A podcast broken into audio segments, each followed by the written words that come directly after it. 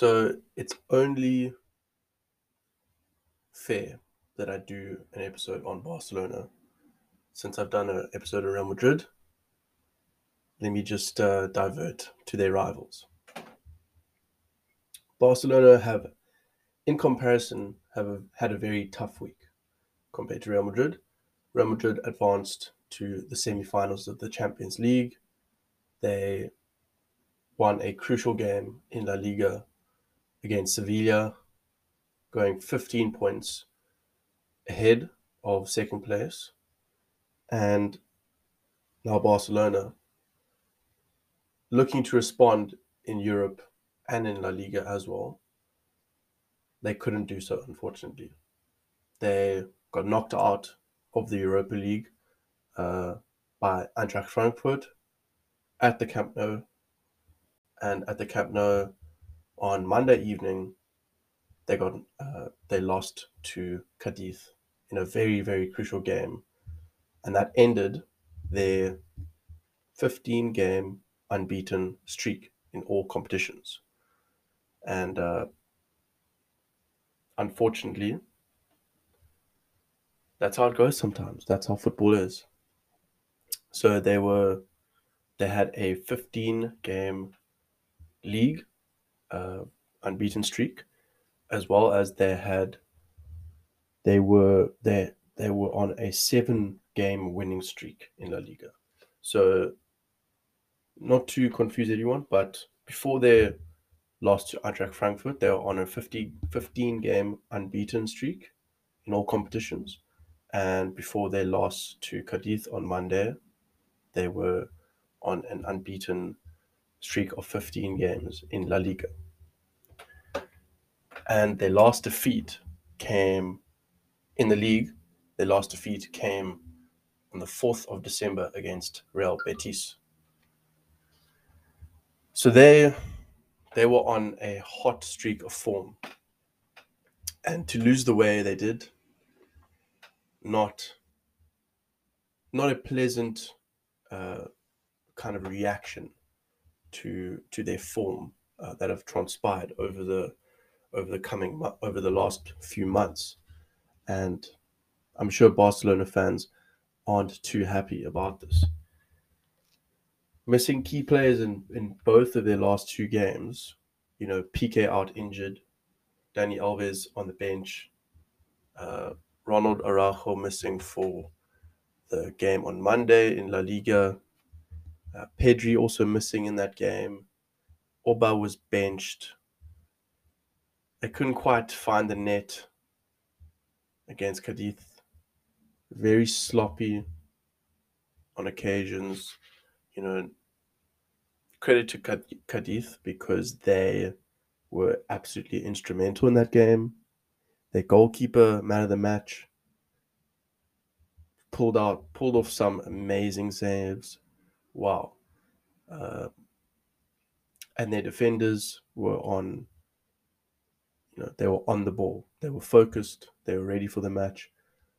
Barcelona got a bit, got a bit shocked by, by the way Cadiz played. You know, and in their attempt to attack so much and constantly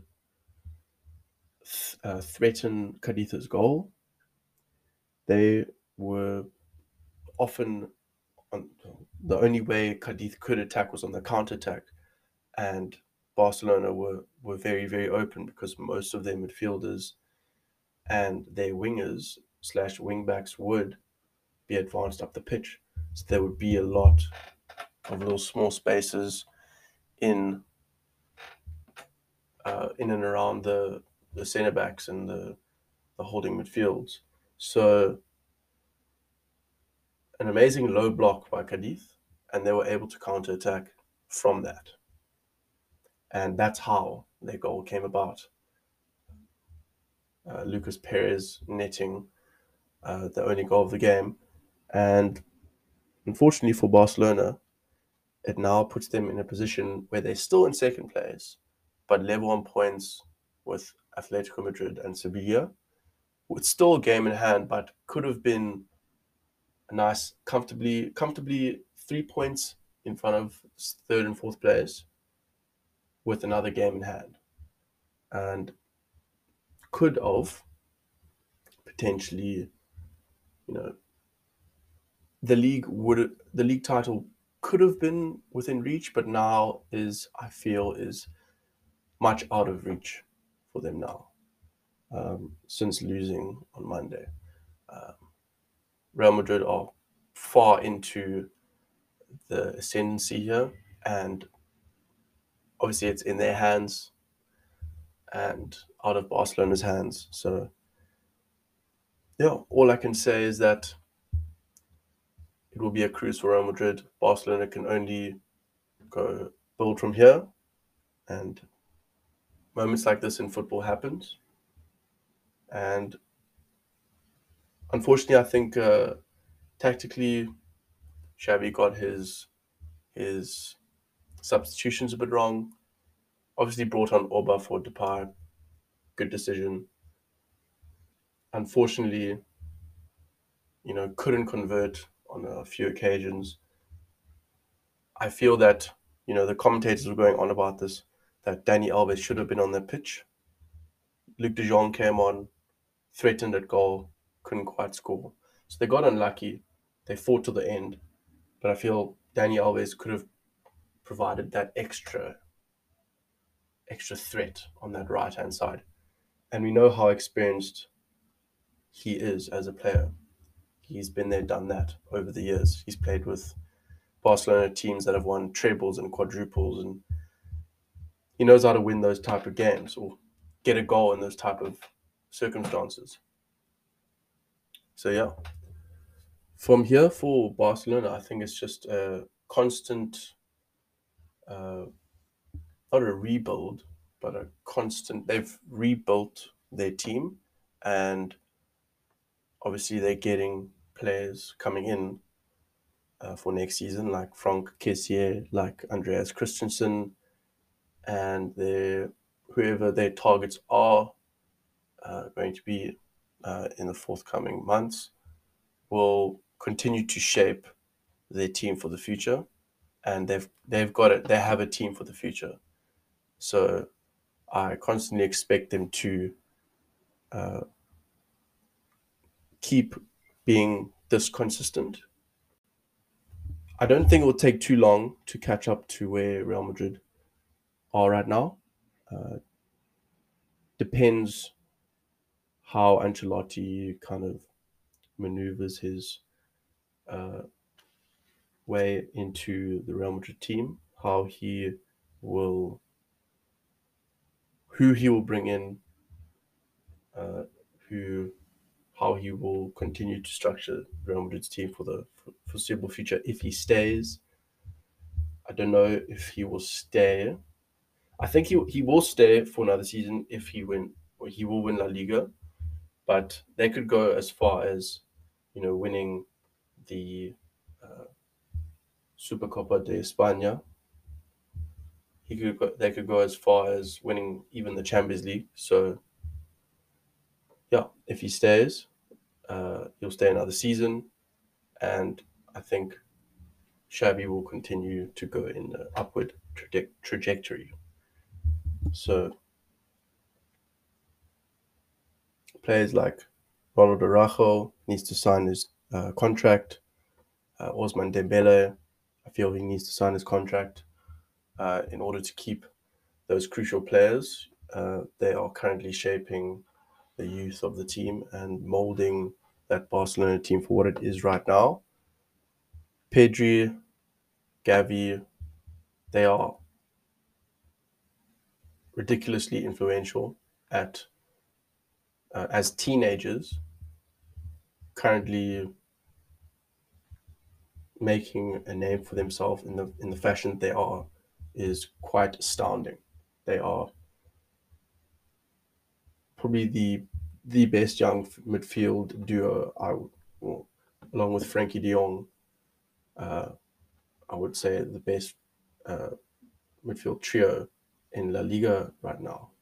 To be honest, um, that with with coupled with the youth that they're coupled with the the age that they are at right now, Um, obviously, you you can compare.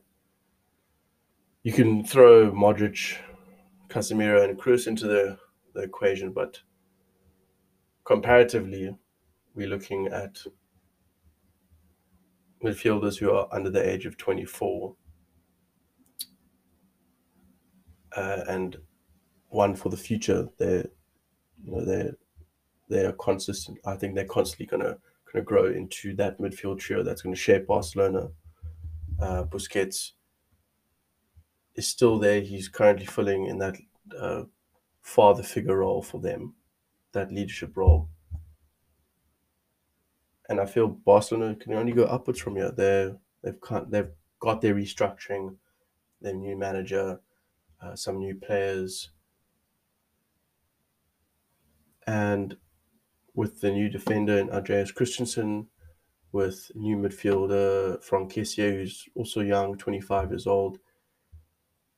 They can only, you know, constantly build their squad depth now and supplement their their squad depth for now and it will make them an even better team and will make them even more likely to challenge for La Liga, to challenge for.